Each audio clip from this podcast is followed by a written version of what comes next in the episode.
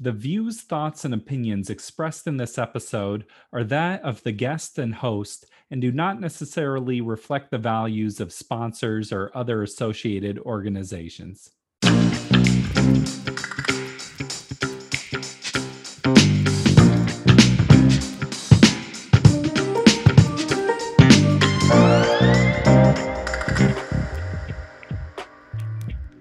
To the Parental Compass by Family Education and Support Services. I am your host, Bobby Williams. As always, if you like the show, subscribe to the show. Apple, Spotify, Amazon, whatever Google's thing is, subscribe. It means a lot to us.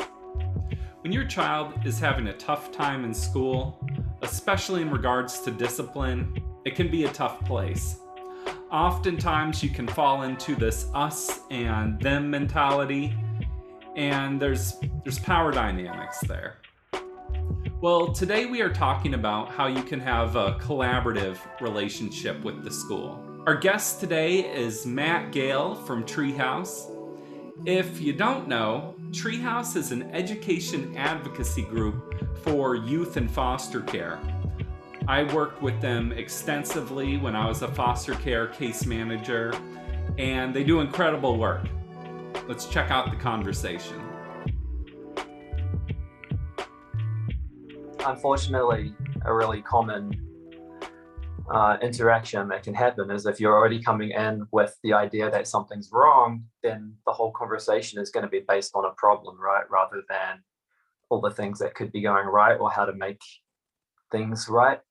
So it, I can definitely see how, you know, it's an intimidating situation to come into, right? Because it's like you feel like you're coming in with a decision that's kind of already been made or that someone's already coming just to tell you something rather than having a collaborative conversation about how to stop it from happening again or just how to make things better.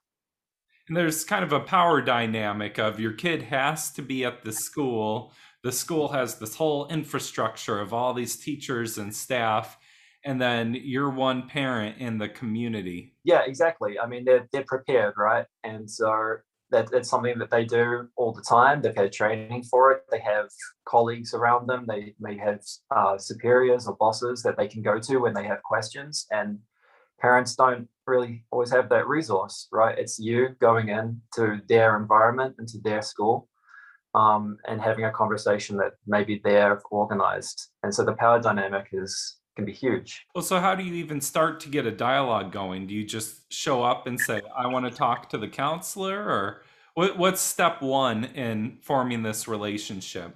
If if it's a conversation around discipline, then I would hope that that's not the first conversation that's happened. You know, um, that maybe at the beginning of enrollment or as your student is interacting with more and more people at school, getting to know their teachers, you can develop some of those more day to day relationships. Discipline doesn't normally involve the day to day people, right? Like that's when you start having principals come in or associate principals, assistant principals. But if you have teachers involved, maybe the school counselor is definitely going to be a really big part of your interactions at the school.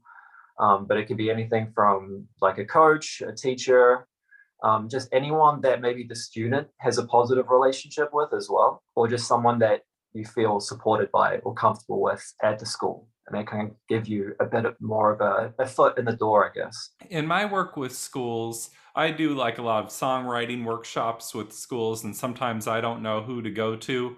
But I'm mm-hmm. like, okay, this one person at the school is my friend, and they'll know who to go to, and they'll answer my call so hmm. I'll hit up the one person I've worked with, and that's like my in. I, I always start with, you know, asking the student, like, who do you like at school, right? Who do you get along with? Because like we all we all spend more time with the people that we like. so if if the student has even one connection, one person that they're willing to go to when they have a question or when they're not feeling good about something, that person is like you really got to jump on that right and really use that relationship and, and make sure they're involved so that the student and the family have as many positive supports as they can around them the more the more the better right but sometimes just having one person that's on your side can make a huge difference Yeah, I, I think that's really true too. That's something I talk about. Like having one caring adult at school can change the whole experience.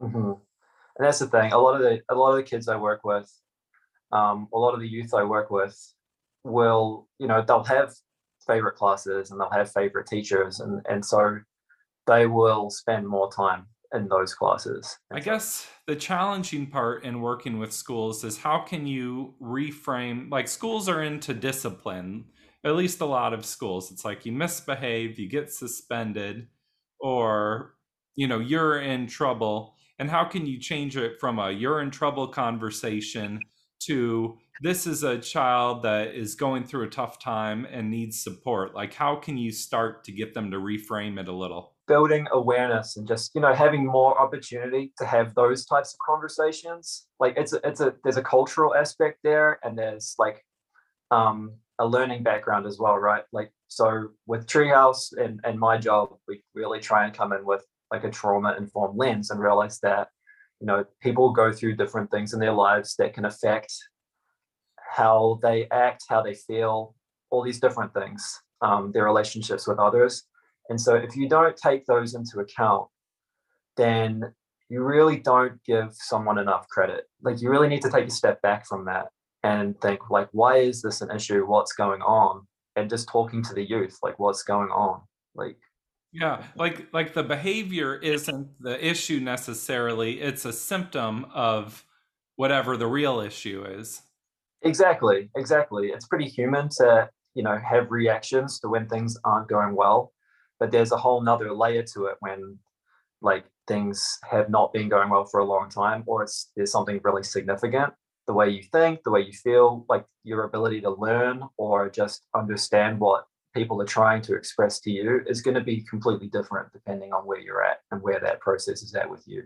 So if you if you're not going into a conversation with a youth or a family with that in mind you're really not giving them a chance Mhm. to uh, to to express what they need.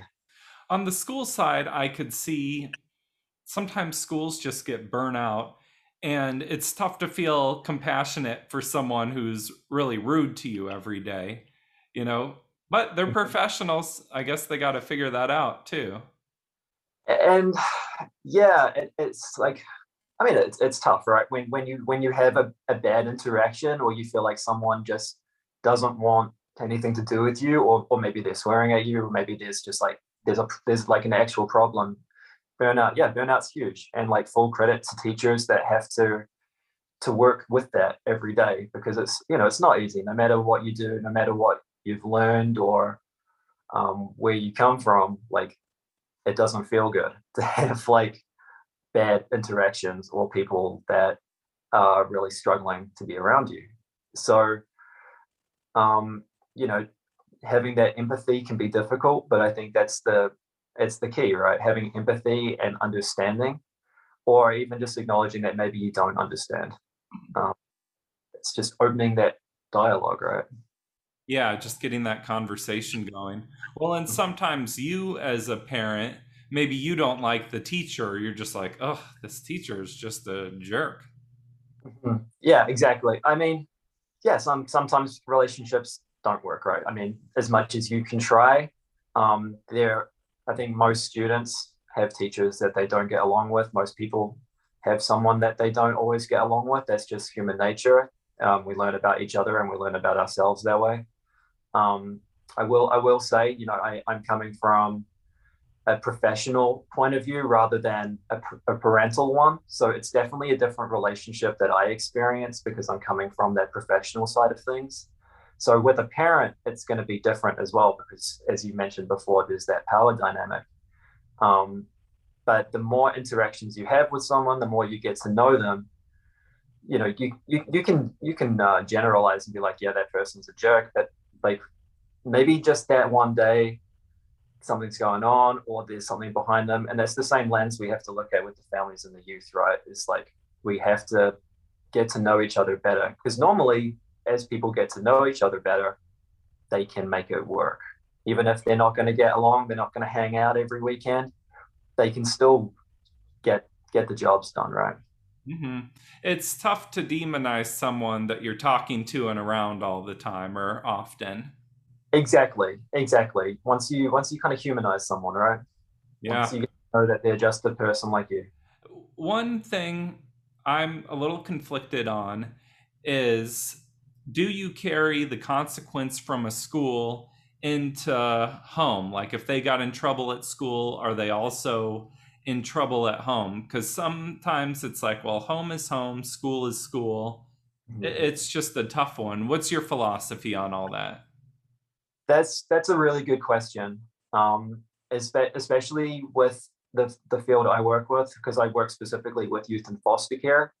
The home can change, and the relationship with their caregivers can change. Um, even sometimes the school, depending on if they have to move. Um, so, I I think it comes back to like what's working for the youth. What what like what does the youth think? Because that's the constant, no matter what.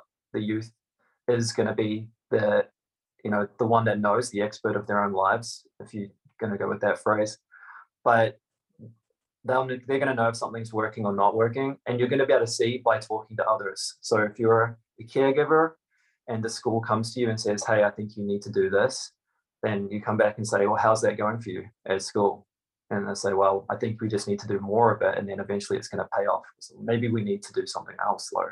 Maybe something else will work a little better rather than just trying to double down on whatever we think will work. I hear what you're saying of it's like a collaborative like this is what works for us at home. Like when we do this they kind of mellow out. This is Uh-huh. what you could try at school or vice versa and like share ideas Yeah, exactly. And I mean, schools and teachers and staff have a lot of experience because they work with so many youth, and you know, it's so many different opportunities to learn about what works and what doesn't work. But everyone's different, right? Every youth is different. Um, every home is different, and so you do have to, like, you do have to start with the youth and the family, and, and you work with what you've got, right? There are there are studies out there that you can use evidence-based practice to determine what's going to work and what's not but you also need to have conversation about whether this is going to work specifically and for this youth and this actual situation. And so sometimes the home has the right idea, you know, sometimes the caregivers or the parents have the best idea that they can give to the school. Um, and it's not always about the school determining what's best, it's about determining together what's going to work. so walk me through this say you're called into school as a parent for a meeting with either a teacher or counselor vice principal or whatever. They Mhm. tell you your child is just wandering through the hallways. They're disrespectful. Um, you need to know about this. What's Mhm. the where does the conversation go from there? Like walk us through what would happen and what does success look like? I would hope the youth is in the room and then you can just sit- like maybe it's a conversation you have one on one with them because having a room full of people talking about a problem can be very kind of isolating and hmm make someone feel very good or very empowered. But like it's obviously an indicator that there's a problem or that there's something that you can work on to try and increase their attendance or help them feel more comfortable at going to class, whatever the issue is. Because maybe it's they don't like a teacher, maybe they're being bullied in class, maybe they don't understand what's going on in terms of what they're learning, so they just don't want to go to class anymore. You don't know until you ask them, right? So you you ask the youth, what's going on with you? What do you need? And maybe they know, maybe they don't know. You can give them some options. But it's it always comes back down to having a conversation, figuring out what the underlying issue could be, and figuring out what's what's going to help. You know, it, it doesn't necessarily mean like attendance is going to skyrocket the next day and everything's going to be okay. But you're you're just providing support, right? Rather than having this expectation that things need to be this way, and if it's not, it's bad, and you're going to get in trouble. It's we would like for things to be better for you so that you can learn and understand and feel supported. What do you need for that to happen? I think the issue is sometimes schools are just their own culture and they have their own ways of doing things, and it's hard to infiltrate. And sometimes you can get into a real strong us and them mentality, and it's just hard to break through. and then it's like then what do you do do you like like let me see your policies and procedures book and i'll come through this and um, yeah. how do you advocate for yourself and your child when you don't feel like you're getting what you want or need out of the school like they all they all are part of the state right the state the state has policies the federal government have policies and so there are foundations to build from that there are boundaries of what can and can't be done. And so you work within those and you be like, well, is this appropriate? Is this actually something that you're allowed to do? Um, or is this something that is just a school thing? Like, is this a policy thing that is around the state, or is this just a school thing? And that can be really challenging. If it's if it's a school thing or it's the viewpoint with trying to advocate, I think, you know, obviously write things down, um, as much as you can. Have always have someone with you, um, especially with the youth, because um, that power dynamic even is even more so with a youth, right? Because you're a student and a teacher. I mean, mm-hmm. it's one if you're a parent with a teacher or a parent with a principal, but to be a student is um, another thing. So have someone or a group of people with you that can make you feel empowered to speak what you need, say what you need to say. I like the idea of bringing a team with you and it probably doesn't even necessarily need to be a family member it could be like this is their coach outside of school or this is an important family friend or. Whatever but probably if you came in with three people that feels a lot different than just coming in with one yeah exactly or being by yourself and mm-hmm. so um, i mean my experience with schools have been pretty positive in the sense that normally there are quite a lot of people around in the meetings um, and they're all there to try and support the youth in in their own way. You know, sometimes some people do rely more on discipline, and some people rely more on dialogue. But um, you do. It's important to make sure that the person that is being talked about feels that they are supported to do a lot of the talking as well. My big takeaways from this are be present at the school, not just when a child's in trouble, but you know, whenever you can be there, find your allies, figure out what's working and focus on that, focus on like a good connection or something positive and try to have the youth contribute as much as they can. Yeah, I think um, if I was to take one takeaway, um, having the youth contribute as much as they can would would be definitely the starting point, and then having people around to provide that support um, definitely. I think that's a pretty fair summary. I've appreciated working with Treehouse over the years. It's like whenever I was really kind of having a tough time with the school, having a Treehouse advocate always made such a big difference. And so I just, I really appreciate your work and I appreciate you taking the time to be here with me this morning. God, thank you. I appreciate your time too. And I just want to say if, if there are people that do feel like they need extra advocacy, you know, always talk to your schools, your districts, places like Treehouse, there's the Education Ombudsman. Um, you know, reach out, make sure you're supported. Thank you, Matt. Thank you, Treehouse. Keep fighting the good fight. This has been the Parental Compass by Family Education and Support Services. I'm Bobby Williams. We'll see you next week. Peace.